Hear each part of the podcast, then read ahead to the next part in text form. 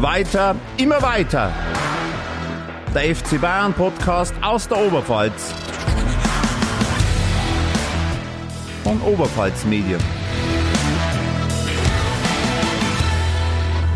Ja, buongiorno, Freunde der gepflegten Fußballunterhaltung. Äh, ich muss euch leider enttäuschen, ihr habt euch zu weiter mal weiter verehrt, nicht zu einem Podcast mit äh, fachkundigen Personal, aber wir werden unser Bestes tun, euch zu unterhalten. Ich halte, handle mir schon gerade einen Rüffel von meinem Gegenüber ein. Mein Name ist Thomas Webel und mir gegenüber sitzt der allseits geschätzte Kollege Stefan Buhane. Moin. Moin, was für eine Reaktion. Und äh, uns zugeschaltet aus dem fernen Nappburg, der, wie soll ich sagen, der Kaiser der Herzen, der, der, der Libero unserer, unserer Seele, Sebastian Böhm. Aus dem, aus der Stadt des größten Bayern-Fanclubs der Welt. Äh, erstmal Hallo und Servus. Hört ihr mich? Wir hören dich sehr gut. Ich, äh, ich rufe nicht aus Nappburg an, aber egal. Aus einer anderen Stadt, ähm, aus dem Landkreis Schwandorf. Wir müssen ja nicht alles verraten. Ich werde so viele böse Thesen jetzt raushauen, äh, da müssen, müssen, die Leute nicht wissen, wo ich wohne. Ja, nicht, dass, Landkreis Schwandorf, sagen nicht, dass die Paparazzi dann lauern, wenn der Kollege Böhm mit dem kleinen Hund. Äh, die werde ich verjagen, wie Olli Kahn äh, damals die Paparazzis verjagt hat. ich bin gespannt. Ja, und ähm, natürlich vermissen jetzt alle Hörerinnen und Hörer jemanden, nämlich äh, den Kollegen Fabian Lieb. Der ist noch daheim, der hat Kinderdienst. Der hat uns aber gestern Abend tatsächlich schon zwei, drei Sprachnachrichten eingespielt zu den Themen, über die wir sprechen wollen. Da wird er dann wie immer sehr pointiert seine Meinung abgeben und uns, uns und allen Verantwortlichen beim FC Bayern so erklären, was sie alles falsch machen und wie es eigentlich äh, ja, gehört. Sind wir uns alle einig. Gut, dann würde ich sagen, äh, legen wir los. Ja, es ist äh, war ganz spannend die letzten Wochen. Alles, was so seit Jahresbeginn gelaufen ist. Wir haben ein bisschen die Spiele aufgelistet und da war einiges, was bemerkenswert war. Wir wollen natürlich aber auch über die neuen Neuzugänge reden, über die Transfers, die Christoph Freund, der neue Sportdirektor des FC Bayern, getätigt hat. Da wollen wir natürlich auch ein bisschen aufs anstehende Programm schauen, weil da ist einiges sehr Knackiges dabei und dann gibt's ja abseits des Platzes an, also ein bisschen Störgeräusche, wie immer an der Säbener Straße. Ja, der Stefan schmunzelt schon, weil er schon weiß, worauf es rausläuft.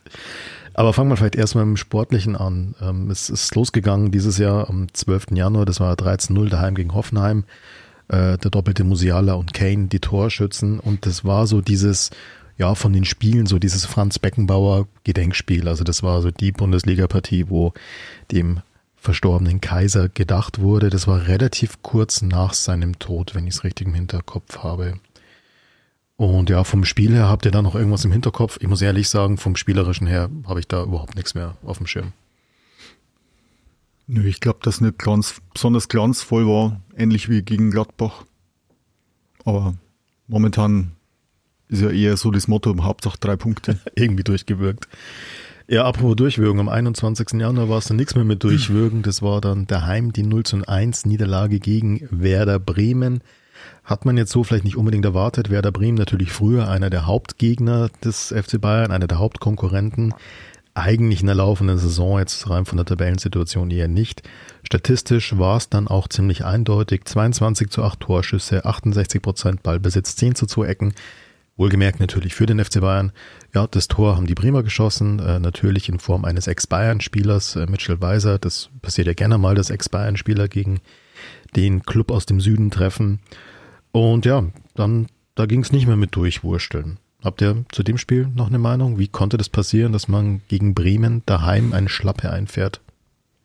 Wie konnte es passieren, dass man gegen Saarbrücken im Pokal rausfliegt? Gute Frage. Momentan, momentan sind also auffällig schon sehr viele Spiele, die man eigentlich nicht verlieren darf, in Anführungszeichen. Aber die Gründe dafür, schwierig zu sagen, ganz schwierig zu sagen. Sebastian hat die Lösung vielleicht. Ja, also ich bin da ein bisschen, hm, wie soll ich es ausdrücken?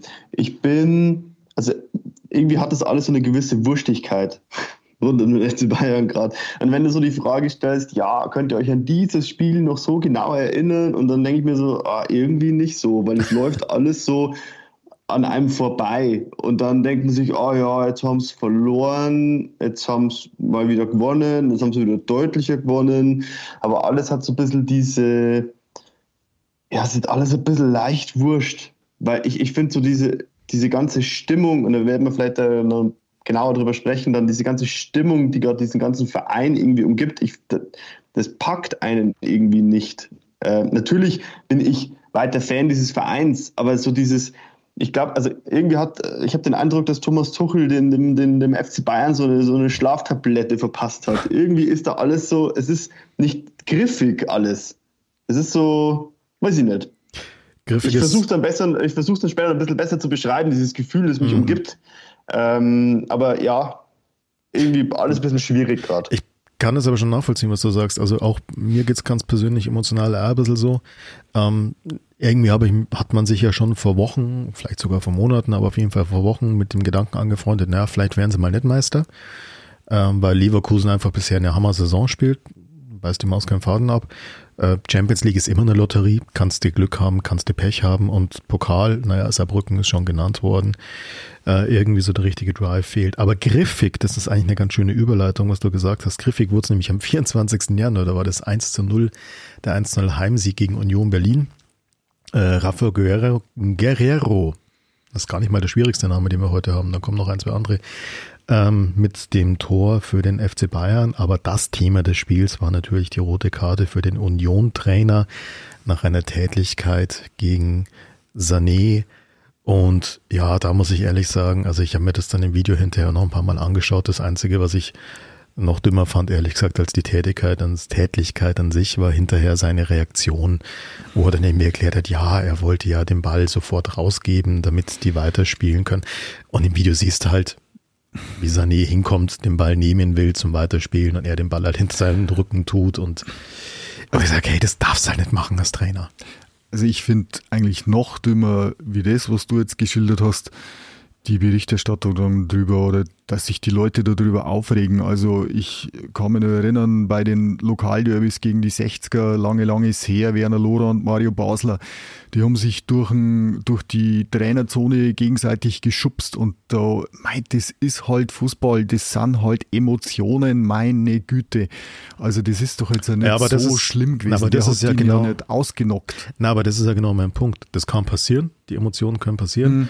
Aber dann muss ich mich hinterher halt hinstellen und sagen, ja, da sind die Emotionen mit mir durchgegangen, statt irgendwie, ja, ja ich, der hat mich provoziert und ja. du siehst halt, nee, der wollte halt den Ball haben. Nee, klar, ich meine, man, man, man weiß natürlich auch nicht, was er, was der Sané ihm da vorher auch gesagt hat und so. Aber für mich viel, also ich kann mich erinnern, unmittelbar einen Tag danach ist im Kicker dann ein Kommentar erschienen, ähm, der Trainer sei nicht mehr tragbar. So ein Bullshit, also wirklich. Ich sehe einen nickenden Sebastian Böhm. Ja, also ich habe mich da auch wahnsinnig über die Berichterstattung aufgeregt. Also natürlich muss er sich danach hinstellen und muss halt sagen, ja, sorry, äh, Emotionen, ich hatte mich da nicht im Griff. Ähm, klar, berechtigt auch äh, jede Strafe, die ich jetzt da bekomme. Aber diese Dimensionen, die dann letztlich in der Berichterstattung damals äh, da, danach ausgepackt wurden, das ist einfach, das war zu viel. Also ich habe da mindestens drei Kommentare gelesen ähm, von drei verschiedenen Medienhäusern größeren Medienhäusern in Deutschland, wo dann immer eigentlich dieselbe These war, die Überschrift, so, dieser Mann ist nicht mehr tragbar, mhm. dieser Mann kann nie wieder einen Fußballverein trainieren. Ja. Und wo ich mir denke, hey Leute, also so. Ich, ich, ich Natürlich kann er weiter Union sogar trainieren. Das ist jetzt ein Fehler. Und also wenn man da damals an, an so Klopp-Szenen dachte, wie der teilweise die Leute, also da gab es ein, zwei Szenen, wie er so nah an diesem äh, Gesicht vom vierten mhm. Schiri war. Das fand ich fast nur ein bisschen krasser als, als jetzt diese Szene. Kann man natürlich im Einzelnen immer bewerten, aber äh, da hat dann keiner gesagt, oh, dieser Mann ist nicht mehr tragbar. Da hat jeder fast schon wieder gesagt, so, oh, geil, dass es endlich mal wieder Typen im Fußball gibt. Also, das ist alles ein bisschen schwammig. Also, das war dann ein bisschen zu hoch gechast von einigen äh, Medienhäusern, muss ich sagen. Was, was natürlich auch noch dazu kommt, also, ähm, ich will jetzt da sicher nicht alte Sachen wieder auf, ausgraben, aber wir haben vor, bei einer der letzten Folgen damals über Masraoui seinen Fehltritt, den er da auf X Twitter äh, gemacht hat, ähm, eigentlich auch gesagt, der ist nicht mehr tragbar. Aber damals, da, da hat ruckzuck kein Hahn mehr danach gekräht und Das war meiner Meinung nach im Vergleich. Das eine sind Emotionen, die beim Fußball dabei sind. Jeder einfordert beim Fußball. Das passiert einmal. Mein Gott, wer selber mal gekickt hat, der weiß ganz genau, dass einmal der Gaul durchgehen kann. Aber die andere Geschichte, die war viel, viel schlimmer meiner Meinung nach. Und das, das ist dann, da, da ist dann so schnell wieder zur Tagesordnung übergegangen worden. Und da hätte ich mir eher mal gewünscht, dass da die äh, Vertreter der ganzen Medien aufsch aufschreien und ähm, da härtere Sanktionen fordern. Ja, da bin ich in allen Punkten bei euch. Wie gesagt, ich finde ja auch nicht schlimm, dass es passiert ist. Ich fand es halt bloß echt schwierig, wie er es hinterher versucht hat zu argumentieren, warum es ja eigentlich gerechtfertigt war, dass er so agiert hat. Und ich denke, na, Emotionen sind durchgegangen, kann passieren, gehört dazu im Fußball kann man hinterher auch einfach dazu stehen. Und natürlich wird er weiterhin Union Berlin trainieren. Ähm, jo, dann haben wir zwei Spiele, die für mich dann schon, ja, die mich wieder ein bisschen optimistischer gestimmt haben, die auch ein bisschen wegweisend waren. Und zwar, weil es keine leichten Spiele waren. Das allererste war gleich das Auswärtsspiel in Augsburg, knapper 3 zu 2 Sieg, äh, zwei Elfmeter gegen FC Bayern. Neuer hat einen noch äh, pariert. Die Tore vom neuen Torjäger vom Dienst, nämlich Alexander Pavlovic, dann Davis und Kane. Und ja, ähm, wo glaube ich Tuchel echt gedacht hat, äh, er hat so, so einen Groundhog Day Moment, äh, Coman verletzt, Coman verletzt raus. Und weil es gut passt, gleich am 3. Februar das 3 zu 1 gegen Mönchengladbach, Torschützen, wieder Pavlovic, äh, wieder Kane, aber nicht Davis, sondern Delicht äh, hat äh, das dritte Tor gemacht. Und Alfonso Davis verletzt raus. Ich glaube, in dem Moment hat er endgültig gedacht, er ist jetzt irgendwie im falschen Film. Das heißt, zwei hart erkämpfte Siege gegen zwei unangenehme Gegner, trotzdem zweimal das bessere Ende für Tuchels Team, aber halt auch zwei Verletzte auf der einen Seite und aber halt ein Youngster, der plötzlich äh, brilliert auf der anderen Seite. Ja, mit Sicherheit extrem bitter, die Verletzungen. Also gerade Coman, ich glaube vom äh, Fonsi Davis ist eine Zerrung, der glaube ich fällt jetzt nicht ganz so lang aus. Vom Coman ist ja Innenbandriss oder anderes. Riss, glaube ich. Und ähm, ja, aber sie haben ja dann reagiert mit dem Saragossa. Aber trotzdem, es ist äh, schon erstaunlich, wie, wie viele Verletzte in dieser Saison sind. Und ähm, ja, man kann natürlich da jetzt schon einmal, man könnte vielleicht schon auch nachhaken und könnte sagen, liegt es vielleicht an den Trainingsinhalten, keine Ahnung. Das ist immer ganz, ganz schwierig zu sagen oder ist einfach nur Pech. Ähm, auf jeden Fall ist in der Phase momentan extrem bitter. Also äh, ich weiß gar nicht, ob ich mich jetzt da äh, statistisch komplett irre, aber ähm, mein Eindruck ist eigentlich nicht der, dass so viel mehr Verletzte gibt als sonst. Also ich, es gab immer in, in, in, in so Spielzeiten Verletzte beim FC Bayern. Da Coman ja, ist ja fast leider eh immer irgendwie mit dabei. Äh, leider sehr verletzungsanfällig. Es gab ja immer so Zeiten, wo es dann zwei, drei, vier Spieler, auch wichtige Spieler verletzt waren. Aber das ist halt damals nicht so aufgefallen, weil sie halt einfach diese zwei, drei, vier Spieler mehr hatten, um es aufzufangen. Und ich glaube, dass das jetzt der Grund ist, dass es jetzt halt auch so dramatisch ist, dass jetzt äh, also zeitweise ist es jetzt so, wenn sich zwei, drei Spieler an, in bestimmten Positionen verletzen, dann ist es ja wirklich so, dass man sagt, er hat ja wirklich keine Leute mehr, um die, also logisch, um die logisch zu besetzen, diese Positionen. Mhm. Und deswegen glaube ich, ähm, denkt man jetzt dran, oh ja, da sind so viele verletzt. Also deine ähm, These ist, man achtet einfach nur mehr drauf. Oder ja, also ich glaube schon, ist schon mein, schon mein Eindruck, ja. Also es ist ja, man sieht es ja auch, wie, wie hektisch dann versucht wird, dann irgendwie noch die Leute zu bekommen, äh, so einen Saragossa dann hektisch noch früher nach München zu lotsen, dass der jetzt quasi im, im, im Winter einsteigen muss und nicht jetzt entspannt, wie eigentlich geplant, dann einfach zur kommenden Saison mit äh, vielen Wochen Vorbereitung. Das ist jetzt für den, der hat eine, zwar, finde ich, einen sehr guten Eindruck macht erstmal, also von PK, also wenn ich, ich habe die PK angeschaut und so die Aussagen, die waren eigentlich, ich glaube, der ist, der ist ganz, ganz gut drauf in der Birne, wie man so sagt, ähm, aber könnte auch den Bayern weiterhelfen, aber ähm, ja, der nimmt es, glaube ich, schon auch ganz gut an, aber optimal ist es irgendwie dann auch nicht. Also es ist ja alles ein bisschen, kommt mir alles ein bisschen hektisch vor, alles ein bisschen unkoordiniert. Ähm, und ich glaube, deswegen fällt es auch so auf, wenn sich zwei, drei wichtige Leute verletzen. Äh, ich habe aber auch den Eindruck, dass das jetzt halt einfach noch so ein bisschen die Nachwehen sind von, von den Entscheidungen, die halt von anderen Leuten getroffen wurden. Und ich habe schon den Eindruck, dass es jetzt auch so die Leute an der Ebene kapiert haben. Und ich halte jetzt, also ich habe jetzt schon Hoffnung, dass jetzt mit dem neuen äh, Führungsduo, Trio, äh, je nachdem, wie man es sehen will, ähm, das vielleicht dann schon alles wieder ein bisschen koordinierter äh, abläuft. Also ich sehe es nicht ganz so. Ich, ich finde schon, dass wenn man sich ihn anschaut, der Upamecano hat ja einen Muskelfaserriss, glaube ich, dann der, der Kimmich ist verletzt. Also es, es sind momentan schon auffällig viel. Ich, ich hak's jetzt mal unter Pech ab. Ähm, äh, und äh, auch der Delikt war ja jetzt lange verletzt, hat sich ja im Saarbrücken Spiel verletzt gehabt. Äh, ich sehe es vor allem im Saragossa, finde ich, äh, sehe ich es eher positiv, ähm, weil er jetzt schon, der steht voll im Saft, voll im Training. Er hat jetzt die Gelegenheit, dass er sich die ganze Chose mal ohne großen Druck ansieht, ähm, dass er langsam an die Mannschaft rangeführt hat, äh, wird und dass er dann vielleicht nicht diesen Druck hat, jetzt zur neuen Saison dann gleich voll einschlagen zu müssen. Also ich sehe es ich fast, fast noch besser, wie wenn er jetzt im, im Sommer gekommen wäre. Allerdings, ähm, um da jetzt anzuknüpfen, äh, wir diskutieren jetzt die ganze Zeit drüber, dass der Kader recht eng ist und klar, man hat jetzt mit dem Boe und mit dem Saragossa zwei Leute dazu bekommen, aber auf der anderen Seite gibt man den Franz Gretzig jetzt wieder ab zu Austria Wien. Also das ist so eine Geschichte, kann ich dann so nicht ganz nachvollziehen, warum das denn der Fall ist. Ich meine, ich unterstelle äh, dann den Verantwortlichen mit Sicherheit nicht, dass die da falsch planen, weil ich denke, die, die werden sich schon irgendwas dabei denken, äh, wenn sie das machen. Also sei es jetzt die, seien es die Trainingseindrücke und so weiter, aber ich will ihnen zum Beispiel nicht unterstellen, dass sie nicht auf die Jugend setzen, weil äh, der Pavlovic ist ja das äh, andere Beispiel dafür, dass der Tuchel ähm, sehr wohl auf die Jugend setzt.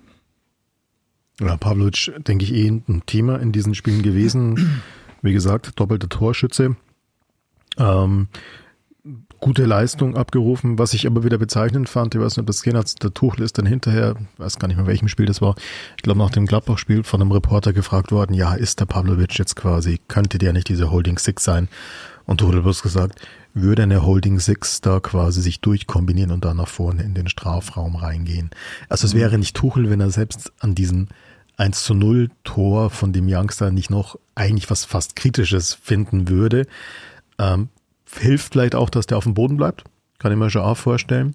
Heißt aber auch, es ist nicht seine Holding Six, aber er kriegt seine Chance bei Bayern und das finde ich persönlich klasse. Das ist, das ist genial. Also, das, also nochmal, ich, ich glaube nicht, dass man, wir waren immer so hin und her gerissen, also der Fabi hat ja in der Vergangenheit immer wieder gesagt, ja, er hätte so gerne aus romantischen Gründen, dass der Tell öfter spielt, dass die Jungen drankommen. Und ich glaube schon, dass, dem, dass, dass das schon die, die Strategie, die Marschrichtung der Bayern ist, also das sieht man immer wieder, äh, dass verschiedene Leute ihre Chance bekommen. Ich glaube allerdings auch nicht, dass der Pavlovic äh, wirklich ein Abräumer, äh, Sechser ist, dass das wirklich eher so der Goretzka-Typ ist, der zwischen den Strafräumen hin und her geht und der sich, der dann selber einmal die Chance sucht.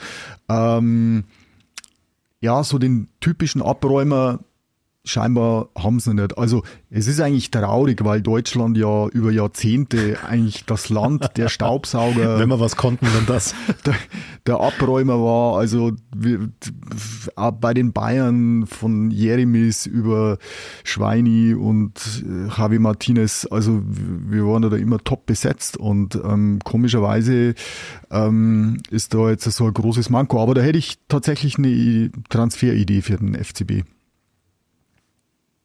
Na dann schießt Soll ich gleich sagen? Bitte, Hau doch bitte. Ja. Ja, ja. Also die, die Holding Six, also ich habe jetzt erst heute wieder gelesen, dass das Thema nicht ruht. Also dass der, der Tuchel weiterhin sagt, er möchte die Holding Six haben. So, jetzt ist aber schwierig, äh, da momentan auf dem Markt irgendjemanden herzubekommen. Ähm, mir hat damals das wahnsinnig gut gefallen, obwohl ich anfangs skeptisch war, als sie den Xabi Alonso geholt haben. Da haben wir gedacht, okay, pff, schon so alt und Aber wenn man sich die Bayern-Mannschaft anschaut, ich glaube, dass denen so ein Routinier so à la Harry Kane ganz gut täte. Und ähm, Den haben sie ja. den, den haben sie nachher nur einen zusätzlichen. Und warum, warum holt man sich da zum Beispiel nicht ähm, jemanden wie ein Toni Groß dazu? Der ist jetzt 34, der kann mit Sicherheit nur zwei, drei Jahre auf der Position spielen. Der wird mit Sicherheit der Mannschaft noch äh, was bringen mit seiner Erfahrung. Er ist nach wie vor auf Top-Niveau, der ist jetzt der jüngst. Äh, beim letzten Spiel vor Real Madrid äh, ist er über den grünen Klee gelobt worden. Ähm, warum nicht so, bevor ich mir jetzt irgend so einen mittelmäßigen Mittelfeldspieler von irgendwo herhole für 80 Millionen, äh, fände ich es ganz gut, wenn man vielleicht das, das eine, ein Routinier, den die Mannschaft durchaus vertragen kann, ähm, der dann vielleicht nicht so teuer ist und dann der nächsten Laufe der nächsten zwei Jahre, vielleicht ergibt sich ja dann wieder was auf dem Transfermarkt. Ja, spannend, ist keine Vorschlag. Holding, ist keine Holding, Holding 6, ne? Also ist Großspieler auch ein Achter eher, würde ich sagen. Das von meiner Einschätzung. Ja, also ist jetzt nicht der, äh, also ich, wenn der kommen will, herzlich willkommen. Das ist ein toll, toller Fußballer. Ich halte es immer noch für einen großen Fehler, dass der damals so ähm, leicht äh, abgegeben wurde. Also das war, also sie haben sich ja Einer der nicht größten Fehler gewährt, des eher im FC Gegenteil, Bayern. als er zu Real gegangen ist. Also deswegen es wäre toll, wenn er wieder kommen würde. Aber es ist eher auch ein Spielgestalter, äh, der jetzt nicht, also der will ja, der Huchel will eher so eine Wadelbeißer, der, der Mhm. eben halt auch bleibt. Was ich aber dann nicht verstehe, muss ich echt sagen, ähm, also er sagt die ganze Zeit, er will jetzt diesen äh, Holding-Six-Spieler. Er will quasi diesen Spieler, der im defensiven Mittelfeld äh, halt einfach immer also auf, seiner Position, auf seiner Position bleibt, sein Positionsspiel so auslebt, dass er äh, nicht zu sehr nach vorne drängt, dass er äh, quasi absichert und so ein bisschen am Bindeglied ist zwischen Mittelfeld und Abwehr. Hm. Also, es gibt Spieler, ja, die von Haus aus eher so spielen. Aber es muss doch möglich sein, mit diesen defensiven Mittelfeldspielern, die er hat, Ja. einfach diesen Leuten, die er hat, einfach diese Anweisungen zu geben. Äh, bleib doch bitte einfach da auf dieser Position. Äh, äh, interpretier bitte deine Rolle im defensiven Mittelfeld bitte etwas defensiver und äh, äh, geh äh, ein bisschen härter in die Zweikämpfe und äh, versuch als Bindeglied zu agieren. Das muss doch möglich sein mit diesem Trainer, also er ist ein Welttrainer und er halt Welt, Weltklasse-Spieler. Es muss doch möglich sein, denen die Anweisung zu geben, wenn es ja eh schon ihre Position ist. Es gibt ja Leute, die defensive Mittelfeldspieler sind beim FC Bayern München. Er Ja. muss ja nur einem sagen, du lebst jetzt das ein bisschen defensiver aus, diese, diese Position. Ich verstehe überhaupt nicht, was er da ähm, was er da äh, will in der Hinsicht, dass er da einen, einen, einen besonders krassen neuen Spielertyp will. Also so krass neu ist dieser Spielertyp jetzt auch nicht. Das ist ja wie, als würde man sich einen Stürmer holen. Da gibt's halt jemanden, der ist eher ein Strafraumstürmer und da gibt's halt jemanden, der ähm, dich halt die Bälle von ein bisschen weiter äh, im Mittelfeld holt. So, aber man kann ja trotzdem auch dem Stürmer sagen, hey, lebt die Rolle so aus und so aus. Und das verstehe ich echt nicht. Also da wird er mir auch ein bisschen, muss ich sagen, ein bisschen ähm, also das ist fast ein bisschen, klingt immer nach einer Ausrede, finde ich. Das ist, das würde ich ihm nicht mehr so gern so durchgehen lassen, weil ich mir denke, nee, das ist eigentlich dein Job und eigentlich deine Aufgabe. Ähm, du kannst ja die ganze diesen Spielertypen fordern, weil so schwierig ist es jetzt auch wieder nicht. Bin ich, bin ich voll bei dir, Sebastian. Ich glaube, ich habe das, ich fast dasselbe mal in einer der letzten Folgen auch gesagt. Warum sage ich nicht den Kimmich einfach, äh, du bleibst einfach hinten auf der 6 und äh, verteilst da die Bälle und gehst nicht über die Mittellinie. Punkt. Also bin ich auch der Meinung, dass das möglich sein müsste, aber es ist scheinbar nicht möglich. Es ist scheinbar nicht möglich und äh, die Diskussion reißt nicht ab. Und ähm, aber wo, weil du vorhin gesagt hast, der, der Groß spielt für dich eher auf der 8. Ich meine, es ist immer so eine Definitionsfrage. Also ich glaube, die, die früheren Holding Six Spieler, die früheren defensiven Mittelfeldspieler la Jens Jeremis oder so, die haben halt abgeräumt. Das waren halt reine Zerstörer, die ähm, die gegnerischen, äh, was war ein Jeremis, sei, sei Spruch, wenn du über die Mittel kommst, äh, macht's Aua Ich oder so. gegen Patrick Vieira. Ja. Und ähm, aber ich glaube, dass sich das Anforderungsprofil mittlerweile genauso aber beim Innenverteidiger äh, verändert hat, dass eben also ich, für, für mich ist schon so ein, so ein Spielertyp wie der Alonso oder wie der, ähm, der Toni Groß jetzt immer nur ist, der die Bälle quasi aus dem, aus dem Abwehrzentrum aufnimmt und dann mit einem langen oder mit einem kurzen Ball verteilt, der halt einfach das Bindeglied zwischen, zwischen allen Mannschaftsteilen ist. Ähm, und der natürlich dann schon noch ähm, defensive Aufgaben hat. Und ich, ich also für mich ist, für mich wäre da tatsächlich einer wieder groß oder, oder, keine Ahnung, Angelo Stiller ist zum Beispiel auch so ein, so ein Beispiel oder so ein Name, der ja bei Bayern war, der Bayern Eigengewächs ist, den man dann abgegeben hat und der meiner Meinung nach in Hoffenheim äh, super Runde spielt. Ähm, solche Leute, glaube ich, brauchst dann mittlerweile eher als den typischen früheren Wadelbeißer. Ja, ja, das stimmt. Ähm, bestimmt würde ich dir zustimmen, dass das so ist, aber es ist ja auch die Rolle eines Achters, die, den Ball von hinten zu holen und nach vorne zu treiben und nach vorne zu verteilen. Das ist, der, Toni Groß ist für mich ein Top-Mittelfeldspieler, toll im defensiven mhm. Mittelfeld. Ähm, also so Achter bedeutet ja nicht, der darf äh, den Mittelkreis irgendwie nicht verlassen, sondern er holt sich natürlich die Bälle auch von hinten, aber der agiert halt nach vorne. So, und er will ja aber genau es nicht. Er will ja einen, der, der, der diesem äh, Toni Groß dann vielleicht den Rücken frei hält und äh, mhm. er will dann die, eben diesen Wadelbeißer-Spielertyp. Und das ist halt der Toni Groß einfach nicht. Also darf gerne kommen.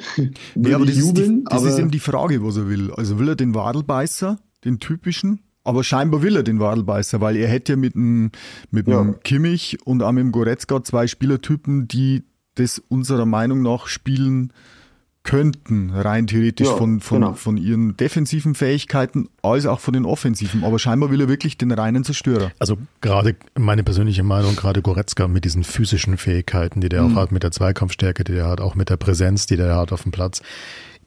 Der wäre ein hervorragender defensiver Sechser. Ich bin mir auch immer nicht so sicher, ob es nicht einfach nur ein Nebenkriegsschauplatz ist, ob das irgendwas ist, um die Erwartungen zu senken. Vielleicht, Sebastian, du hast es vorhin gesagt, um eine Ausrede zu haben, wenn es irgendwie doch nicht so klappt. Ich kann mir das nicht so richtig vorstellen. Aber ich würde ganz gern kurz nochmal zum Alexander Pavlovic zurückgehen, der ja eben auch in dieser defensiven Mittelfeld-Lotterie beim FC Bayern Teil ist. Zudem hat nämlich der Kollege Fabian Leb eine sehr dezidierte Meinung und nachdem sein bisheriger Liebling der Tell jetzt zwar immer mal wieder gespielt hat, aber jetzt gerade nicht so brilliert hat, hat er jetzt einen neuen Spieler gefunden, wo sein Fußballromantikerherz aufblüht. Alexander Pavlovic. Das ist wirklich, das ist der feuchte Traum eines jeden eingefleischten Bayern-Fans, also von, von euch dreien. Ähm, geboren in München im Verein, seit er sieben Jahre alt war, kommt hier wie Phönix aus der Asche. Dass der gleich Fanliebling ist, das erklärt sich auch von selbst. Aber so soll es doch sein. Ein Nachwuchsmann aus dem eigenen Stall macht den etablierten Kräften Feuer und am Bobo. Genauso soll das sein. Bloß, ich warne auch, ich hebe hier ein bisschen den Finger. Nur nicht zu schnell zu viel wollen. Der soll in Ruhe spielen, der soll sich hier in Ruhe entwickeln, der bekommt hier Spielpraxis. Alles schön und gut, der hat gerade eine sehr, sehr gute Phase. Bloß da werden in diesem Alter, da werden in der Entwicklung auch noch Dellen kommen, in denen, denen er weniger spielt. Da muss man ruhig bleiben, ihm Zeit geben. Der wird seinen Weg, seinen Weg machen. Also guter Mann, guter Kerl, ruhiger Typ. Und es tut gut, den im Kader zu wissen. Und die vom Boulevard jetzt schon wieder aufgeworfenen Nationalmannschaftsfantasien, die stellen wir mal ganz weit hinten an. Der soll sich beim FC Bayern entwickeln, der soll hier reifen. Dann ist das in einigen Jahren wirklich eine Konstante, ein, ein Brett auf der Sechserposition. Nicht mehr, nicht, nicht weniger und dann kommt alles andere von alleine. Ja, das äh, Fabian seiner Meinung zum Pavlovic. Äh, für mich persönlich ist da nicht viel hinzuzufügen. Ich glaube auch, dass natürlich alle Debatten, die da jetzt geführt werden, dass der sofort Nationalmannschaft und so weiter ist halt Käse. Lasst, lasst den Jungen sich entwickeln. Ähm, und ja, vielleicht wird er dann tatsächlich auch ein Stammspieler in dieser Mittelfeldlotterie. Wer weiß, was sich da noch tut, gerade im nächsten, im nächsten Transferfenster im Sommer. Also Nationalmannschaft bin ich auch bei dir und beim, beim Fabi, das, das muss man nicht übertreiben, aber ich glaube, äh, die Diskussion wurde ja losgetreten, weil er, glaube ich, ähm, halb Deutscher, halb Serbe, Serbe ist. Ja. Und ähm, die Serben werden wahrscheinlich ähm, tagtäglich beim Anrufen momentan. Also ich würde an Nagelsmann seiner Stelle, ich würde mal für fünf Minuten bei einem Pflichtspiel einsetzen, dass da der Käse schon mal gegessen ist und ihn dann wieder ähm, in erweiterten Kader setzen, ähm, dass man sich den dann für die Zukunft sichert. Ähm, Ansonsten muss ich echt sagen, also der, der Fabi entwickelt sich immer mehr zum Uli Hoeneß 2.0, der, der dann immer warnt und nicht. Ich kann mich da an das legendäre Interview mit Hoeneß erinnern, als der Toni Groß als glaube, äh, 16-Jähriger sein erstes Pflichtspiel gemacht hat und da so irgend so ein Freistoßtor geschossen hat und wir da einen kleinen äh, Reporter niedergemacht hat, der gesagt hat, dass der Groß der Matchwinner war und so. Ja, Fabi geht schon in die Richtung da, ja. Hm? Ja. Da spricht ganz der Papa. Erhobene Zeigefinger. Ähm, ja, guter junger Spieler. Äh, alles, was Fabi Leb sagt, ist äh, natürlich wie immer völlig richtig. Das heißt, äh, ich habe da eigentlich nicht viel dazu zu sagen.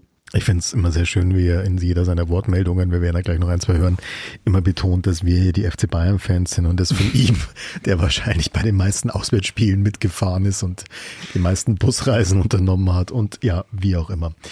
Das sind ähm, die einzigen, die es zugeben. Ja, genau, er immer mit diesem Nein, ich bin ja objektiv, ich habe ja Abstand, weil du ja auch einen Scheiß hast.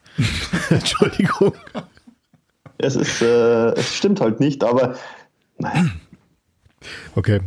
Ähm, Gut, jetzt haben wir schon ziemlich viel über Personal geredet. Wir haben auch schon die Transfers äh, gestreift. Vielleicht ganz kurz nochmal Zusammenfassung, was jetzt halt bisher in diesem Wintertransferfenster passiert ist. Der Eric Dyer ist gekommen, Laie für 12 Millionen von Tottenham, quasi ein Spätzle vom Kane Harry. Die kennen sich da natürlich. Klassischer Innenverteidiger, ähm, richtige Kante. Ähm, würde sagen, der hat ja auch sehr schnell gespielt. Äh, der hat jetzt nicht wirklich viel Eingewöhnungszeit gebraucht. Er hat vor allem mal gut gespielt. Ob, was mich verwundert hat, muss ich ganz ehrlich sagen, weil ich war bei Tottenham ja nur noch auf der Bank gesessen. Ähm, aber ja, ich glaube, das kann man generell immer nie, nie so sagen, das ist jetzt ein Bankdrücker oder so. Also es hat schon so viele Beispiele gegeben von Spielern, die dann äh, in ein anderes Land gewechselt sind und plötzlich wieder aufgeblüht sind. Also ich glaube, dass das äh, eine gute, ziemlich gute Verpflichtung war. Und äh, da gab es ja auf der Insel dann auch Experten, die gesagt haben, ah, was soll denn das und was will denn der dort und er ist abgehalftert und er wird dem FC Bayern nicht weiterhelfen. Ja, auch dort müssen Experte vor allem auch Quote machen, würde ich sagen. Aber zu dem Thema kommen wir nachher noch. Ähm, ja, dann haben wir für mich eine der spannendsten, ja, fast die spannendste Neuverpflichtung äh, für rechts hinten, der Sascha Bouet Franzose, junger, junger Franzose äh, aus der Schule, korrigiert's mich, aber ich glaube, der kommt aus der Schule von PSG eigentlich, aus dem Nachwuchs und war jetzt aber zuletzt bei äh, Gala, bei Galatasaray. Und ja, kommt für 30 Millionen, finde ich äh, extrem spannend. Christoph Freund hat, finde ich, so ein bisschen die Uli Hoeneß Technik angewandt. Ähm, zwei Spiele, zwei gute Spiele über 90 Minuten in der Champions League gegen die Bayern und schwupps verpflichtet.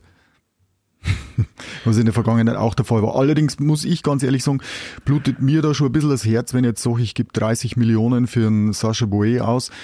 Keine Ahnung, ob er einschlagen wird oder nicht und ähm, sehe dann, dass ähm, der Stanis, Stanisic in Leverkusen ja. spielt, der auch Nationalspieler ist, der also auch internationale Erfahrung hat und der mit Sicherheit das gleiche Potenzial hätte äh, und der wäre halt schon im Verein gewesen. Also das, das ist so eine Geschichte, wo ich mir dann gedacht habe, Mensch, ja, das, das ist dann vielleicht trotzdem ein bisschen falsch geplant. Kurze Korrektur, ich habe Mist erzählt, er kommt natürlich nicht aus dem PSG-Nachwuchs, ähm, sondern von Start Renn.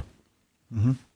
Ich wollte es jetzt nicht sagen, Tom. Ja, hättest du ähm, ruhig machen also, können. Ich hatte, ja. kannst du auch erklären, woher es kam? Eins der ersten Bilder, glaube ich, die ich von ihm gesehen habe, war in einem Zweikampf mit äh, Mappé hm? mit im PSG-Trikot. Irgendwie hat das dann irgendwelche Synapsen falsch geschaltet, deswegen kam ich jetzt auf PSG. Ist natürlich Käse. Aber Sebastian, deine Meinung zu dem jungen Mann? Hm, hat er noch nicht so viel gespielt, aber die paar Minuten, also ich äh, habe irgendwie ein gutes Bauchgefühl. Also ich habe den irgendwie, wenn ich den beobachte, wie er spielt, wie er auch irgendwie, der macht einen sehr motivierten, hochmotivierten Eindruck, äh, äh, hat ein, zwei gute Entscheidungen getroffen in seinem Passspiel und so. Und äh, wenn, also das man kriegt das so ein bisschen ein Gefühl, wenn man, wenn man einem Fußballspieler zuschaut, äh, wie er auch sein, sein Spiel interpretiert, sage ich jetzt mal. Und ich glaube, der könnte gut zum FC Bayern passen. Ich glaube, der könnte auch dem FC Bayern gut tun. Sehr, wirkt sehr ähm, agil. Also wirkt ja. irgendwie, äh, wirkt, wirkt so, als könnte er äh, Dinge kreieren und ein bisschen äh, in, in schwierigen Situationen mal in dem Spiel oder so mal ein bisschen Druck erzeugen. Oder auch ja. mal einfach mal ein bisschen den, den Turbo zünden. Also so wirkt er mal auf mich. Ähm, ich hoffe, er, er, spielt auch weiterhin so gut. Ich finde es ganz interessant, weil er scheinbar kein so ein Spieler von der Stange ist. Also die wollen keinen Leist Nachwuchsleistungszentrum und Berater gehabt, sondern ich glaube, dass der noch die Option gehabt hätte, jetzt bin mir nicht sicher, Tennis. Tennisprofi oder so, hat sich aber dann für Fußball entschieden und ist da mehr oder weniger so mm, per Zufall reingerutscht und ähm, ja, das ist auf jeden Fall eine spannende Personale. Ja, auf jeden Fall. Also ich finde, als ich schon, als ich schon die ersten Videos von dem gesehen habe, gut, gegen, mit Gala hat er ja auch, fand ich, als lange Zeit gegen Bayern gespielt. Wieso euch da äh, aufgefallen eigentlich?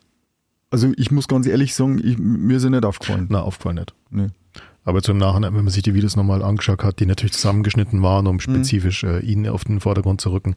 Er ist natürlich sehr flink, er ist sehr agil, wie der Sebastian gesagt hat, technisch stark, also schon, äh, schon ein spannender Spielertypus.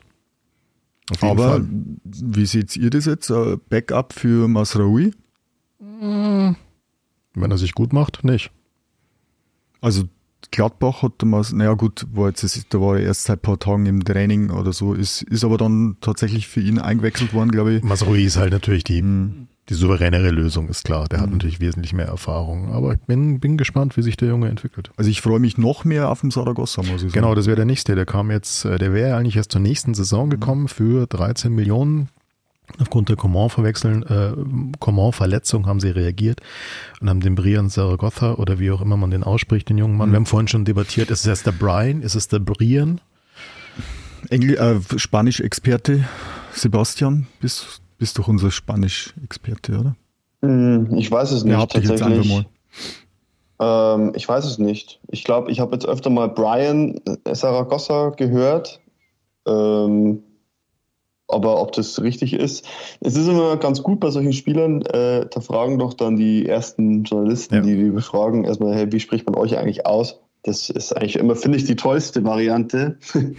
Bevor man, ich hoffe mal, da können wir mal googeln. Vielleicht gibt es schon so eine Frage in so einem Video. Äh, ansonsten nennt man halt einfach Herr Saragossa. Also was ich bei dem zum Beispiel, was ich bei dem überhaupt Mister. nicht verstehe, ist, warum 13 Millionen? Also der hat ja, da wenn du über den nachliest, der hat ja in Spanien jetzt alles weggeschossen. Ja, der hat, der, der, also wird als Supergranate bezeichnet, der die Barca-Abwehr schwindlig gespielt hat und wirklich Shootingstar nochmal was, jetzt wenn du dir die anderen Preise anschaust am Markt, ähm, was du teilweise für Verteidiger auf den Tisch legen musst und dann geht der für 13 Millionen über den Tisch. Also das hat mich jetzt schon sehr verwundert, muss ich sagen. Junger Spieler, ja. Gut, er hat jetzt noch nicht so wahnsinnig viel Erfahrung. Er hat jetzt nicht schon irgendwie zwei, drei Saisons konstant auf hohem Level gespielt. Er spielt jetzt natürlich beim FC Granada auch in einem Team, das jetzt nicht unbedingt ähm, ganz oben mitspielt. Aber ja, äh, spannende Verpflichtung auf jeden Fall. Ich habe so leichte Franck äh, Ribéry-Vibes. Das mag auch an der Körpergröße liegen. Die sind ja beide jetzt nicht äh, die äh, größten Spieler gewesen, aber auch flotter Flügelspieler. Also ich bin sehr gespannt, was wir von dem noch sehen werden, tatsächlich. Und ja, auch zu dem Thema Transfers hat der Kollege Fabian Lieb natürlich eine Meinung und auch die hat er uns eingesprochen. Servus, ihr drei Bayern-Fans. Wieder. Hm? Wieder Leider kann ich wieder nicht dabei sein bei der Aufnahme. Aber ihr werdet es schon wuppen. So ist es halt mit Kindern. Na, ihr schaut jetzt auf die Uhr, es ist jetzt 22 Uhr 21 am Vortag der Aufzeichnung. Ich hoffe, es passiert heute Nacht nichts mehr Gravierendes beim FC Bayern. Aber mit kranken Kindern zu Hause muss man flexibel sein. Und Morgen aus dem Homeoffice wollte ich mich nicht zuschalten, weil es ist nicht so gut, wenn dann im Hintergrund einer, einer Podcast-Aufzeichnung, wenn dann Bibi und Tina oder äh, Paw Patrol zu hören sind, das äh, kommt nicht ganz so gut daher. Deswegen jetzt auf diesem Wege mein Senf zum FC Bayern. Stichwort Transferfenster. Ihr werdet es kaum glauben, aber ich bin tatsächlich sehr zufrieden mit diesem Transferfenster. Man hört, man hört. Wenn man sich den Kader, der den Bayern jetzt zur Verfügung steht, anschaut, dann entspricht der tatsächlich, wie ich finde, allerhöchsten europäischen Ansprüchen. Also wenn man das mal durchgeht, von, von hinten nach vorne, Bayern spielt meistens in einem 4-2-3-1-System, ähm, im Tor mit Neuer und Ulreich, dann hat man auf der Rechtsverteidigerposition äh, Masraui, der wieder da ist, dann den Neuzugang Sascha Bowie, ich hoffe, man spricht den so aus. Nö. Auf der linken Seite Alfonso Davis, Rafa Guerrero und vier Innenverteidiger tatsächlich mit ähm, Upamecano, Kim, Delicht und dem neuen, neuen Engländer Dyer. Und dann hat man tatsächlich vier Sechser. Auf dieser markanten Position vier Sechser. Kimmich, Goretzka, Leimer und Pavlovic. Und vorne ist, ist sowieso, also da gibt es nicht viel, äh, was es auszusetzen gibt. Natürlich fehlen Coman und Gnabry gerade verletzt. Ähm, aber da hat man mit Sané, Saragossa, Musiala, Müller, Chupo, Tell und natürlich der Tormaschine Harry Kane ein Überangebot an starken Kickern. Und wenn man sich das wirklich, wenn man sich da 4-2-3-1-Schablone zurechtlegt, die Spieler darauf anordnet, das sind wirklich zwei Top-Mannschaften auf höchstem europäischen Niveau, auf die der FC Bayern da zurückgreifen kann. Und es ist egal, wer dann auf welcher Position letztlich spielt. Das ist äh, jede Elf, die da aufläuft, hat, hat äh, Top-Niveau. Und ich hatte am Deadline Day wirklich höchste Bedenken. Oder besser formuliert, ich hatte, hatte Sommer-Deadline Day-Vibes, ähm, als sich Coman erst verletzt hat. Und dann hat sich am Deadline Day jetzt im Winter äh, die offizielle Verkündung des Saragossa-Deals in die Länge gezogen. Dann habe ich dann typisch, wäre es jetzt, jetzt verleihen sie den Tell noch nach Leverkusen und der Saragossa-Deal platzt in letzter Minute, aber das ist zum Glück dann doch nicht so gekommen. Und ich muss hier was loswerden. Ich bin tatsächlich ein Freund von Freund. Ein Freund von Christoph Freund. Ähm, dessen ruhige, unaufgeregte Art, klar, souverän in der Kommunikation nach außen. Er bietet allgemein im Umgang mit den Medien und auch wie er sich präsentiert, wenig Angriffsflächen. Es dringen wenige Infos nach draußen, was es für uns Journalisten immer mal wieder schwieriger macht, aber was ein gutes Zeichen fürs, fürs äh, Binnenklima beim FC Bayern ist. Also Christoph Freund wirkt, um es kurz zu sagen, eigentlich so ganz anders als sein Vorgänger. Brr, ja, das nochmal. Also ich weiß gar nicht mehr, vielleicht könnt ihr mir da irgendwie helfen. Ist der Name gerade wirklich entfallen, wer das war. Oh, vielleicht äh, kommt ihr drauf. Und ich freue mich jetzt wirklich, wie das Zusammenspiel dann aussehen wird, wenn ihm Max Eberl vor die Nase gesetzt wird. Und ich hoffe, dass das intern ganz klar geregelt ist, dass das klar mit ihm kommuniziert, mit ihm entschieden wird. Ähm, und dass dieser gute, gute Freund des FC Bayern äh, noch wertvolle Dienste äh, für den Verein wird leisten können, weil ich sehe da jetzt wirklich absolut keine Baustelle im Kader. Äh, jetzt müssen nur noch alle fit werden, beziehungsweise gesund zurückkehren. Dann, dann bietet dieser Luxuskader dem Trainerteam alle Möglichkeiten für, für ganz, ganz große Momente in dieser Saison. Und dann kann sich Christoph Freund eigentlich darauf äh, konzentrieren, wie es mit dem Kader in den nächsten Jahren weitergehen soll. Mit wem will man verlängern? Wo kann man sich Änderungen vorstellen? Was passiert mit den Oldies, mit Müller, mit Neuer auf Sicht? Was, was ist mit Kimmich? Was ist mit, mit Sané? Was ist mit, mit Gnabry? Die alle dann äh, 25, deren Vertrag 25 ausläuft. Und da glaube ich, ist dann mit Eberl und, und äh, Freund auch das Team hinter dem Team sehr, sehr gut aufgestellt. Also Respekt, Fabian Leb. Ich weiß nicht, ob das langsam die Altersmilde ist oder ob seine Kids ihn so auf Trab halten, dass er alles andere sehr viel entspannter mittlerweile wahrnimmt, aber ja, bei weitem nicht mehr so kritischer. Äh, kurze mhm. Nachhilfe, Fabian, der Sportdirektor vor Christoph Freund. Also erstmal gab es keinen, sondern da gab es diese berühmte Taskforce im Sommer. Äh, ja, die so semi funktioniert hat, die auch dafür verantwortlich ist, dass der Kader jetzt nicht so breit war. Und davor gab es einen gewissen Hassan Salihamidzic, der hat unter anderem so Leute wie Alfonso Davis und Jamal Musiala zum FC Bayern geholt. Also war eine Nulpe, sind wir uns alle einig. Also an den kommt er nicht ganz ran, der Freund, finde ich. Fabi, oder? Das muss doch zugeben. Ja gut, aber schauen wir mal, wie sich die Freundtransfers entwickeln. Ähm, aber wie soll ich sagen, früher war auch nicht alles schlecht. Ähm, ich, ich würde nur gern was sagen, mir ist jetzt gerade wieder eingefallen, nachdem äh, wieder, wie wir den Einspieler vom Fabi gehört haben, ähm, was der Sebastian ganz am Anfang gesagt hat. Und da wollte ich da schon was sagen, weil ich ihm nämlich da auf der einen Seite recht geben will, auf der anderen Seite da meine Erklärung dazu habe, nämlich als du gesagt hast, dass dir das momentan alles so ein bisschen wurscht ist und egal ist und dass kein Feuer, dass du so ein bisschen das Feuer vermisst. Also, das sehe ich auch so. Der, der Fabian hat das jetzt gerade richtig gesagt, der Kader ist wirklich erstklassig. Also das, das, das muss man wirklich sagen, da gibt's fast an, auf, auf keiner, in keinem Bereich irgendwas zu kritisieren oder zu verbessern, muss man echt sagen. So, aber für das, was jetzt dann am Spielfeld rauskommt, ja, ist er Freund von mir war am, am, gegen Gladbach im Stadion, der hat gesagt, das war ein Hängen und Würgen und äh, war nicht schön anzuschauen. Also es müsste mehr rumkommen. Ich glaube, ich glaube, dass momentan einfach die der, der Klopp-Abschied aus Liverpool ähm, auch so ein bisschen jeden eigentlich, nicht bloß die Bayern-Fans, sondern eigentlich weltweit jeden so ein bisschen neidvoll nach Liverpool schauen lässt, weil ähm, das ist ja ein Wahnsinns vorher ein Wahnsinns-Hype, den der da veranstaltet hat. Und der hat ja äh, am Anfang, wie er verpflichtet worden ist, gesagt, es ist nicht wichtig, mit was für einem Eindruck, dass man zum Verein geht, sondern äh, kommt, sondern mit welchem Eindruck, dass man geht. Und der hat jetzt das tatsächlich hinbekommen, dass er, dass die ihn da verehren oder Denkmal bauen. Und ich glaube, sowas, so eine, so eine Aura äh, um einen Trainer rum, wo, wo die Spieler völlig selbstverständlich allen Anweisungen äh, gerne folgen.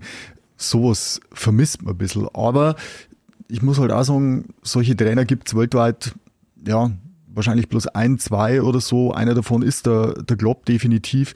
Ähm, der Tuchel ist von seiner Ausstrahlung her mit Sicherheit nicht, aber er ist für mich trotzdem momentan die beste Lösung für den FC Bayern, weil ich trotzdem wahnsinnig viel vor ihm halt und ich hoffe auch, dass man ihm mehr Zeit gibt wie Nagelsmann.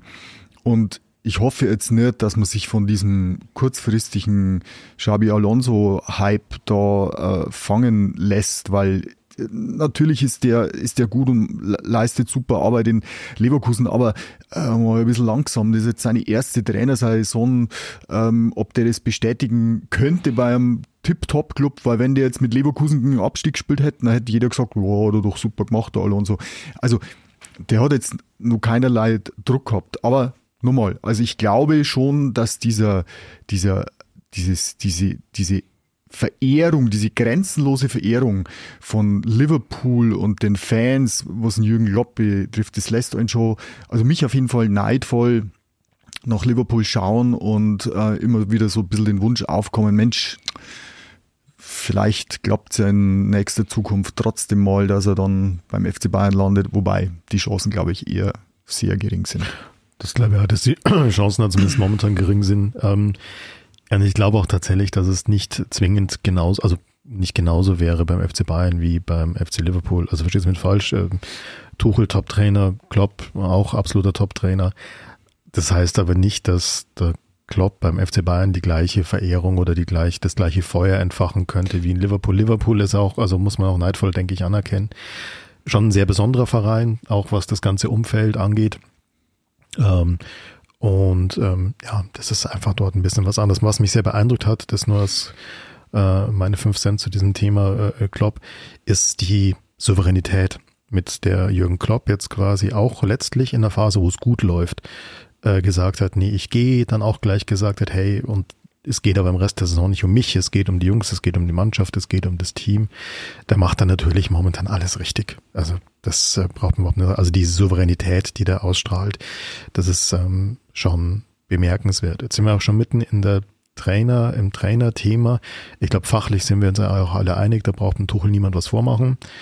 Ähm, allerdings gab es zuletzt auch immer mal wieder oder auch konstant Störfeuer abseits des Platzes, abseits des Sportlichen zuletzt, und es kurz zu rekapitulieren, hat sich äh, Didi Hamann mal wieder auf Thomas Tuchel äh, gestürzt. Also Thomas Tuchel wurde bei so einem Fanclub-Treffen, da hatten wir hier bei uns in der Region auch so ein paar äh, generell gefragt, auch zum Thema äh, andere Ligen und er hat halt sehr abstrakt, sehr positiv unter anderem auch über die spanische Liga und die Clubs dort gesprochen und Didi Hamann ist da mal wohl konfrontiert worden kurz vor der Sendung und hat es dann gleich genutzt, um quasi zu sagen, das ist doch unmöglich und jetzt muss er mal aufpassen, weil die Verantwortlichen beim FC Bayern würden das nicht gerne hören, dass er sich da als Nachfolger äh, für den Trainerjob in Barcelona in Stellung bringt, was er nie getan hat. Und dann ist was passiert, das habe ich so in der Form noch nie erlebt, ehrlich gesagt, dass ich dann der Verein mit einer offiziellen Pressemitteilung vor Tuchel gestellt hat und sich, ohne ihn namentlich zu nennen, aber natürlich trotzdem Richtung äh, Didi Hamann schießend, diese äh, unsachlich, ich kriege das nicht mal wortwörtlich hin, aber irgendwie diese unsachliche Berichterstattung oder diese unqualifizierten Kommentare ähm, verbeten hat. Ähm, jetzt gibt es da zwei Möglichkeiten. Vom Fabian haben wir an gleich dazu eine relativ klare Meinung, wie immer beim Herrn Leb. Ähm, man kann natürlich auf der einen Seite sagen, naja, muss er souveräner sein, muss der Verein souveräner sein, muss Tuchel souveräner sein, weil wer ist schon Didi Hamann, kann man abtropfen lassen. Die andere Seite ist natürlich, dass man sagen kann, naja, man muss sich halt auch nicht alles bieten lassen. Irgendwann ist halt auch mal gut. Ich weiß nicht, wie ihr das seht. Hm, ich habe das eigentlich, ja, ich fand es eigentlich schon relativ unsouverän, äh, weil so ein bisschen äh, ja ins höchste Regal der Antwortenmöglichkeiten gegriffen wurde. Also so eine offizielle Pressemitteilung ist schon. Na, das höchste Regal wäre gewesen, dass sich Karl-Heinz Rummenigge und Uli ja, ja. vorne hinsetzen über Menschenrechte ja. reden. Und Brazzo. So, Brazzo. Genau, also dass man halt irgendwie vielleicht, keine Ahnung, ein, ein klug gesetztes Interview set, äh, ansetzt mit, mit ähm, vielleicht einer Zeitung, die sehr viel Auflage hat, äh, die vielleicht dann auch ein Zitat in sehr großen Buchstaben äh, online darstellen kann äh, da, dass man dann vielleicht den Kollegen mal sagt, hey, wir sind mit dem, äh, mit den Aussagen vom, vom Didi nicht einverstanden. Äh, hätte vielleicht, hätte vielleicht ausgereicht, ja, dass man vielleicht eher oder irgendeinem anderen Medium halt einfach sagt, so, hey Leute, das ist, geht so nicht. Äh, so, aber Pressemitteilung fallen jetzt auch wieder ein bisschen ein drüber, muss ich sagen. Also es ist jetzt hier kein, also das ist halt jetzt ein TV-Experte, der halt seine Meinung gesagt hat. Wir wissen seit längerem, dass äh, Didi Hamann da schon mit Absicht wahrscheinlich äh, schon auch ein bisschen drüber ist bei ein, zwei Aussagen. Ähm, er will halt vielleicht dann auch dass äh, die, die Überschriften liefern und die Zitate. Ähm, das sichert natürlich dann auch so ein bisschen seinen Job äh, als, als TV-Experte. Äh, und einen größeren Gefallen als der FC Bayern äh, kann man ihm gerade auch nicht tun. Also die, die, die überhöhen den ja gerade in, in, äh, in seiner Wichtigkeit. Ähm, das ist natürlich auch, er will jetzt wahrscheinlich nicht aufhören, weil, also das ist ja, wenn du, das kann man sich als TV-Experte nur wünschen, wenn man was sagt und dann reagiert der Deutschlands größte Fußballverein mit einer Pressemitteilung. Das ist ja hm. Ehrlich eigentlich mit den TV-Experten. Deswegen würde er einfach, also ich würde mir wünschen, dass der FC Bayern da wieder ein bisschen souveräner wird. Wenn man zum Beispiel nach England und so schaut, da, da gibt es ganz andere Medien oder ganz andere TV-Experten, die nur ganz was anderes raushauen. Das gehört halt dazu, zu diesem völlig hochgezüchteten Fußballzirkus. Ja, der ist halt einfach so, der ist so. Das ist halt Unterhaltung und da müssen sie es auch mal aushalten. Ja, also ich sehe es ähnlich. Ähm, ich muss ganz ehrlich sagen, ich, ich kann so Leute wie jetzt in Didi Hamann nicht ernst nehmen. Ähm, ich sehe es auch so, dass der dazu angehalten wird, äh, Sprüche für die Quote rauszuhauen. Ähm, ich hätte mir also ich finde, dass zwei Herangehensweisen gibt. Entweder ich ähm, überhöre sowas konsequent und reagiere überhaupt nicht drauf, oder ich nehme es mit Humor. Ich finde, das hat zum Beispiel der Nagelsmann äh, in der Vergangenheit immer souveräner gemacht der Thomas Tuchel hat schon bei seinen letzten Stationen, ob das jetzt Dortmund, ob das Paris war, ob das Chelsea war, immer wieder mal sehr, sehr dünnhäutig reagiert, ähm, wenn ihm irgendwas nicht gepasst hat. Und das ist, ich glaube, dass das schon auch so eine, so eine Geschichte ist, wo dann der Hamann so ganz bewusst auf diesen Knopf drückt.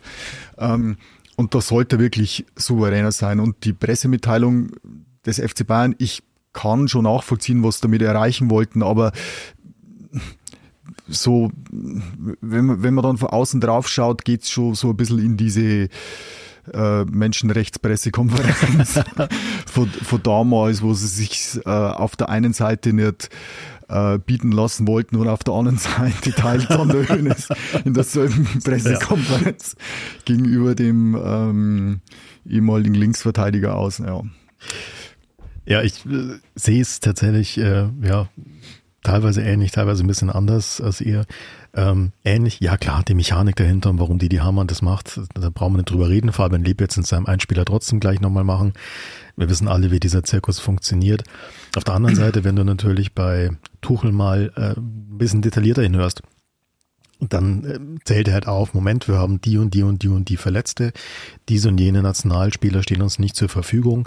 Wir hatten gerade diese und jene schwere Spiele, die wir, also er hat äh, zum Beispiel Augsburg halt äh, genannt, die wir dann trotzdem gewonnen haben, wirklich schwere Spiele. Wir haben weitere Verletzungssorgen und trotzdem gewinnen wir und stehen eigentlich gut da. Und dann kommt wieder jemand von außen, der quasi überhaupt keine Ahnung hat. Ich glaube, und sticht da rein. Ich glaube, da geht mit dem Tuchel so ein bisschen dieser Gerechtigkeitsfanatiker durch, dass er sagt, das ist einfach unsachlich, das ist, klar, der reagiert er emotional, da macht er auch irgendwie eine Flanke auf und da muss, kann man auch sagen, man muss souveräner reagieren. Ich sag mal so, ich würde mir wünschen, dass er souveräner reagiert. Menschlich verstehe ich, dass er es nicht tut. Wie es gehen kann, ähm, auch wieder, ähm, Entschuldigung, Jürgen Klopp äh, hat mir gestern der YouTube-Algorithmus, warum auch immer, wahrscheinlich wusste er, dass wir heute aufnehmen, ein Video eingespielt, das war ein Jahr alt. Da ist Jürgen Klopp bei einer Pressekonferenz des FC Liverpool von einem Reporter in England konfrontiert worden mit einer Aussage von Didi Hamann, dem Experten, äh, der da festgestellt hat, dass dem FC Liverpool unter Jürgen Klopp jetzt der Funke fehlt und die Leidenschaft fehlt. Und Jürgen Klopp hat bloß gefragt, von wem ist das? Ja, von Didi Hamann. Ah ja, der, der, der hochrespektierte, von allen so geschätzte, absolute Experte Didi Hamann hat er so gegrinst und hat gesagt, jetzt kommen Sie. Dann hat der Reporter angesprochen und hat gesagt, so, jetzt stellen Sie mir nochmal die Frage, aber Sie zitieren, zitieren dabei bitte nicht Didi Hamann, weil das hat er nicht verdient, dass Sie ihn hier zitieren. Stellen Sie mir die Frage nochmal in den eigenen Worten. Dann hat der Reporter ein bisschen rumgerudert und hat er diese Frage halt einfach nochmal gestellt. Ja, so kann man natürlich auch reagieren. Ich würde mir wünschen, dass Tuchel so reagiert. Ich verstehe aber auch ehrlich gesagt, dass er es nicht getan hat. Ich muss aber da ganz kurz, bevor wir Fabio nochmal kurz widersprechen, ähm, wenn der Tuchel das jetzt so drehen will, das ist jetzt äh, ist doch schon alles in Ordnung und es ist doch, äh, wir spielen doch gut, wir sind doch noch dabei. Also das für ja, die gut Ansprüche des gut FC Bayern läuft ja, aber der will ja so ein bisschen auch das Gefühl aktuell schon auch ein bisschen äh, vermitteln. So, es läuft überhaupt nicht gut. Also wenn man die Ansprüche des FC Bayern, die so hoch sind, wie sie sind, ähm, ansetzt, dann stehen die Chancen, die Chancen stehen aktuell leider sehr gut dass der FC Bayern ohne jeden Titel aus dieser Saison gehen wird. Okay, zum Und das ist nicht, also dann, also das ist äh, wann hat es das das letzte Mal gegeben? Also das ist, das wäre ja fast historisch. Muss, also ist, ja, aber muss man fairerweise. Da kann man schon mal auch kritisieren. Kann man kritisieren, muss man kritisieren, muss fairerweise aber auch sagen, ich glaube, sie haben jetzt mehr Punkte in der Bundesliga auf dem Konto als letztes Jahr zum gleichen Zeitpunkt. Da sind sie dann trotzdem Meister geworden. Letztes Jahr gab es halt einfach kein Leverkusen. Mit diesem krassen, krassen Run in, im DFB-Pokal haben sie sich auch in früheren Zeiten schon mal immer mal wieder blamiert, ehrlich gesagt. Und Champions League, gut, da weiß man nicht, was jetzt kommt. Aber verstehe, worauf du raus willst. Die Ansprüche, gerade auch was ein attraktives Spiel angeht, sind natürlich andere als das, was der Verein jetzt da, die, oder das Team jetzt da die letzten Wochen so gezeigt hat, weil, ja, Stefan, wie du ja. auch gesagt hast, schön, dass man 3-1 gegen Gladbach gewinnt, schön was nicht. Ja, und äh, ich, ich denke halt auch, das Bremen-Spiel, das war, glaube ich, das zweite Pflichtspiel, oder? Ja, das zweite, das zweite Pflichtspiel. Also, ja. wenn ich nach der kompletten Wintervorbereitung dann schon im zweiten Pflichtspiel so eine peinliche Niederlage vor eigenem Publikum einfahre, dann ja, dann kann es halt, ja, also Saarbrücken war, finde ich, nach, nach, nach einer langen Zeit, mhm. ähm, wohl, na, stimmt nicht, das war im und war Saarbrücken im September, August. Also, also es waren auf jeden Fall schon einige Spiele gespielt, was ich mit sagen will, ist, die haben schon einige Pflichtspiele in Knochen gehabt und dann ist halt der Saarbrücken-Ausrutscher passiert äh, auf, auf schlechten Platz, keine Ahnung. So, aber Bremen nach einer Vorbereitung, wo man sich wieder gesammelt hat, wo man ähm, neue Leute verpflichtet hat, das war schon mehr als peinlich. Und ich, ähm, ja, nochmal, ich, ich bin ich bin schon vom Tuchel als Trainer überzeugt, aber es ist momentan wirklich so, dass man, dass man so denkt,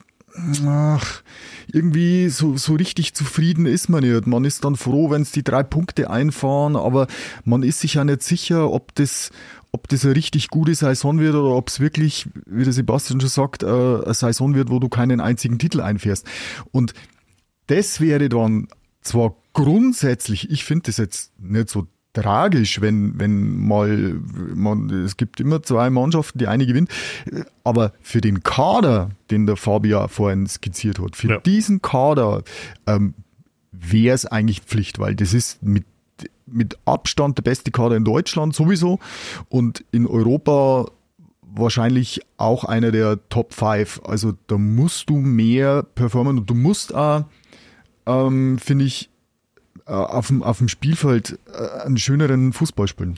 Okay, jetzt haben wir wieder muss, so ein Stück weg von der Tuchel-Hamann-Debatte. Ganz, ganz eins, kurz, eins Sebastian, eine bitte. Äh, mhm. sag, sag deinen Punkt und dann moderiere mhm. danach über zu Fabian Lebs, äh, ja, okay. Einspieler zum Thema Tuchel-Hamann. Ja, mach ich, mach ich.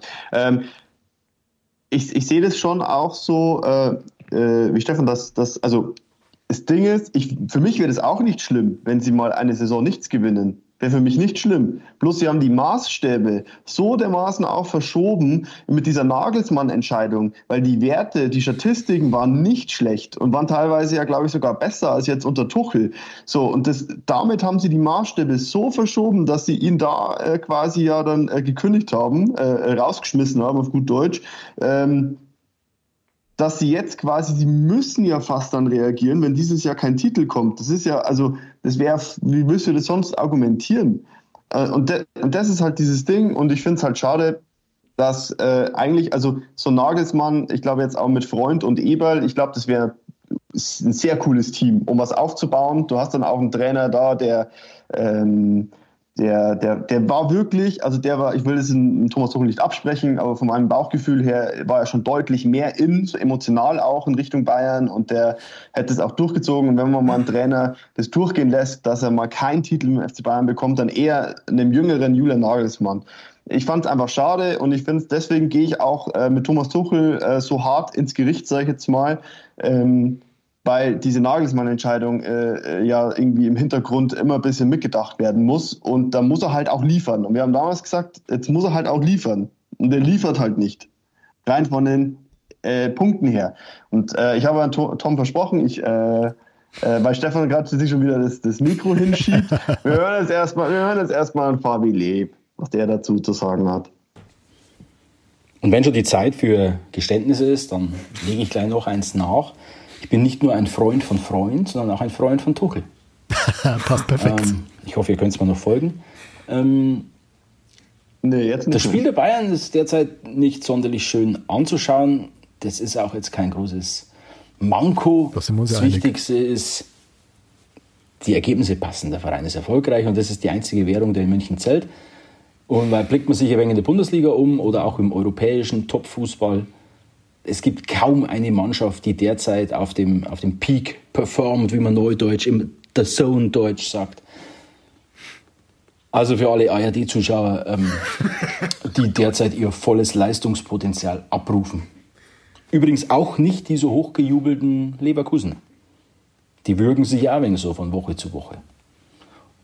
Und das ist eben gerade so eine Übergangs-, so eine Orientierungsphase bevor es dann in den Titelrennen in der Champions League richtig um die Wurst geht. Leverkusen am Wochenende, dann Lazio in der Champions League. Das werden jetzt Prüfsteine. Und auch da, völlig egal, ob das Spiel jetzt schön anzuschauen ist, ob das brillanter Offensivfußball ist, technisch vom Feinsten. 1-0 reicht auch. In beiden Fällen. Tuchel ist taktisch und fußballerisch über jeden Zweifel erhaben. Menschlich lässt er sich dafür noch ein bisschen zu sehr provozieren, hadert noch ein wenig ja, mit, dem, mit der Münchner Schickeria. Damit meine ich jetzt nicht ähm, die Fankurve, nicht die Ultras des FC Bayern, sondern eher dieses Drumherum, was in München Standard ist, das immer Radau macht, das immer klappert, das immer klopft, wo immer Action ist. Stichwort Didi Hamann. Da geben Thomas Tuchel und die Bayern für mich ein ganz schlechtes Bild ab. Das war eine völlige unnötige Reaktion auf die Einlassungen von Didi Hamann, da mit einer Pressemitteilung zu antworten. äh, diese, dieses völlig, diese wiederholten, gezielt gesetzten Schlagzeilen da, dieses in Anführungsstrichen Experten Hamann. Da, da reagiert man doch als FC Bayern souverän drauf. Man ignoriert es oder man kommentiert es mit einem schlichten Ach, der Didi, komm, lass ihn doch labern. Alte Labertasche aus Konnersrad. Wirklich, lasst es gehen. Aber da sind die Bayern und auch Thomas Tuchel in die Boulevardfalle getappt. Und weil dieses Spiel sollte inzwischen wirklich jeder durchschaut haben. Hamann wird bei Sky dafür bezahlt, dass er Schlagzeilen liefert. Die Bild greift diese Schlagzeilen dann auf und breitet sie die ganze Woche aus, tritt nach. Dann kommt der Sky-Experte Matthäus zu Wort, der seinem Sky-Kollegen Hamann natürlich beipflichtet, was die nächste Schlagzeile dann in der Bild produziert. Also, mein Rat hier an Herbert Heiner, Jan-Christian Dresen, Christoph Freund, Thomas Tuchel. Im Umgang mit diesen sogenannten Experten. Mehr Coolness, mehr Souveränität, aber auch mehr Selbstvertrauen. Das Sportliche zählt nicht das, was die, diese vermeintlichen Experten, die für diese Schlagzeilen bezahlt werden, Woche für Woche absondern. Das war's von mir. Ich gehe jetzt ins Bett. Macht's es gut. Viel Spaß noch. Ciao, ciao.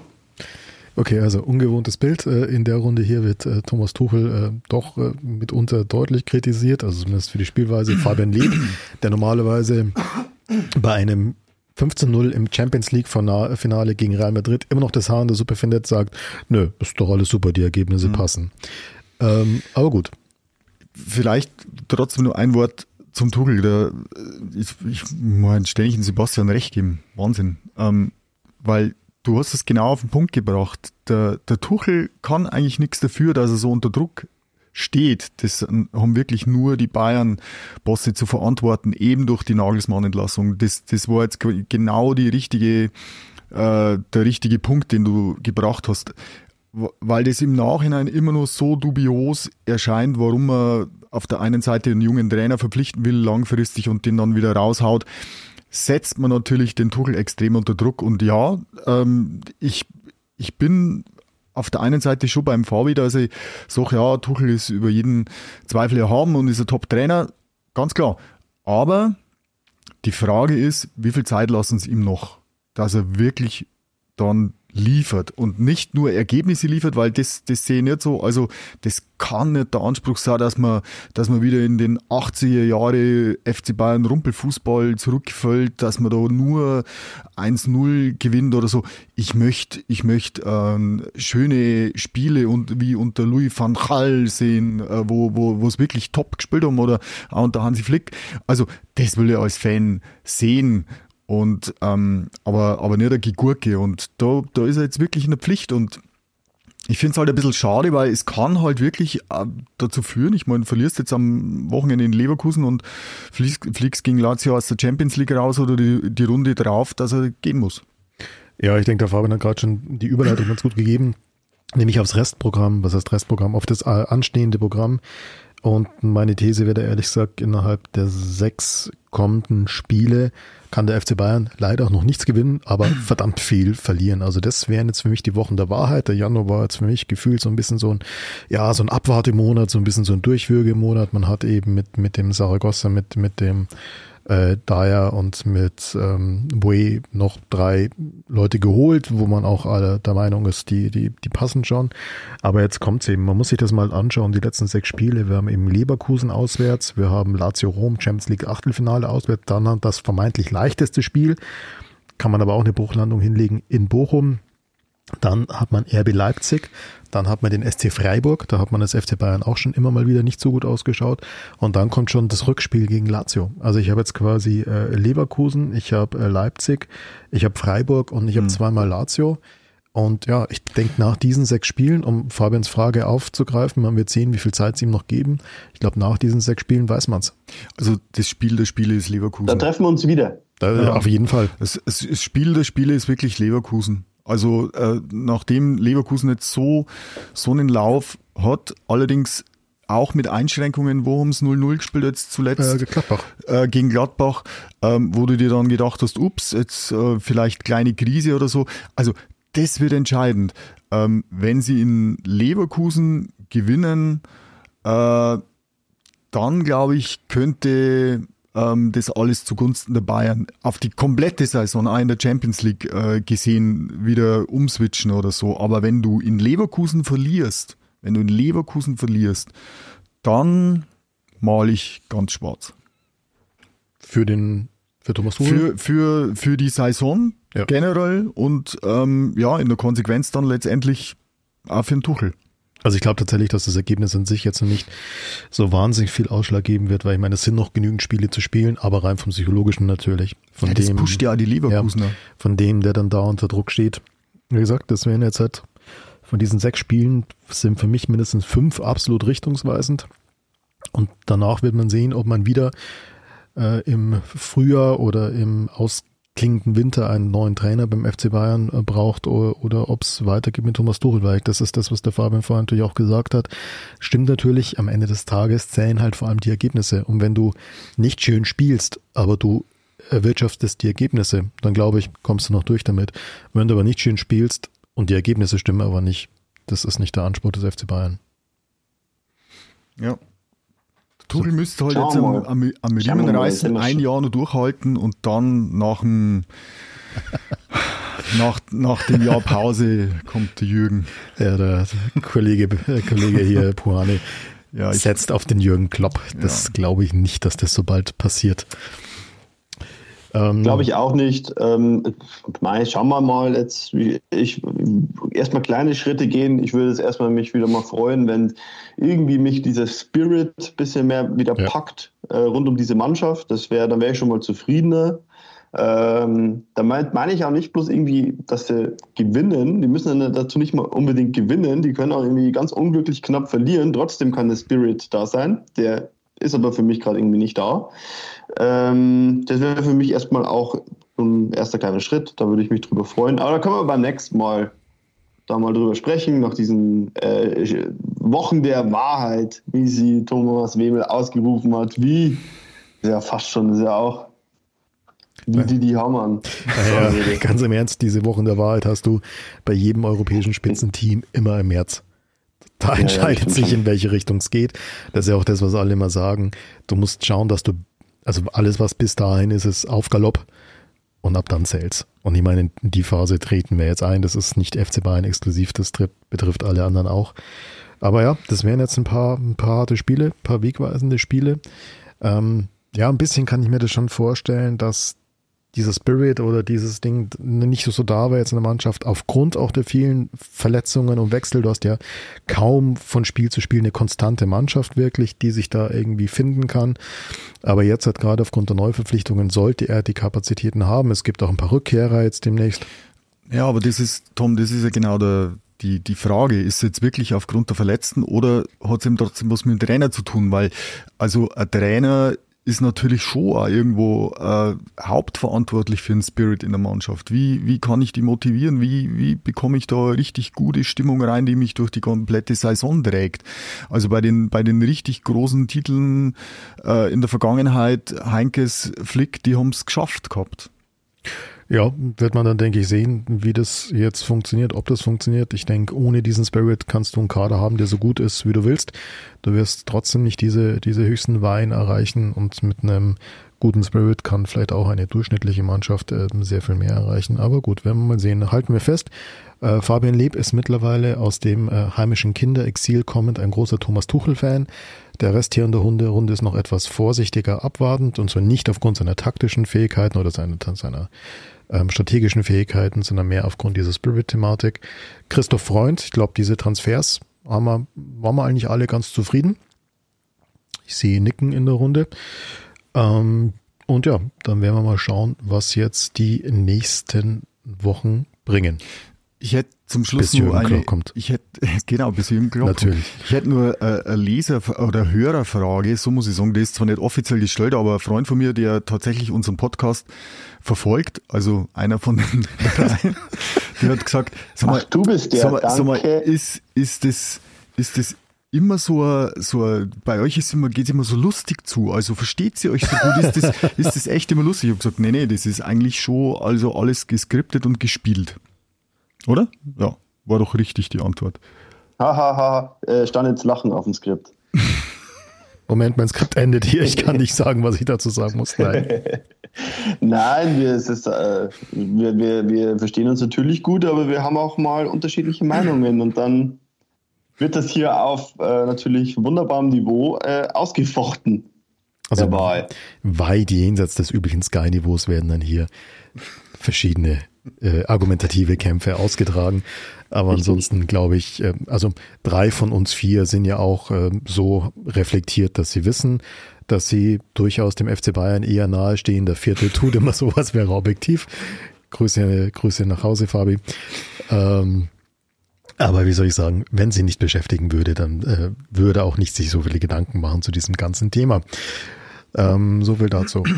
Okay, dann würde ich sagen, äh, war es das für heute. Äh, it's a wrap. Äh, wir schauen, was die nächsten Wochen bringen. Vor allem gleich, gleich mal nächstes Wochenende eben gegen Leverkusen, dieses absolut wegweisende Spiel.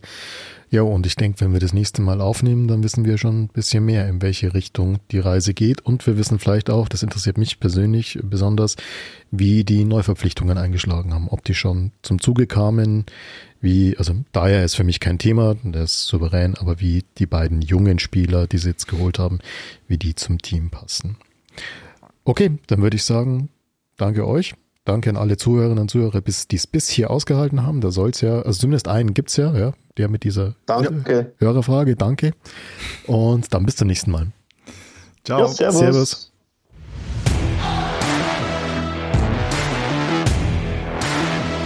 Weiter, immer weiter. Der FC Bayern Podcast aus der Oberpfalz. Von Oberpfalz Medien.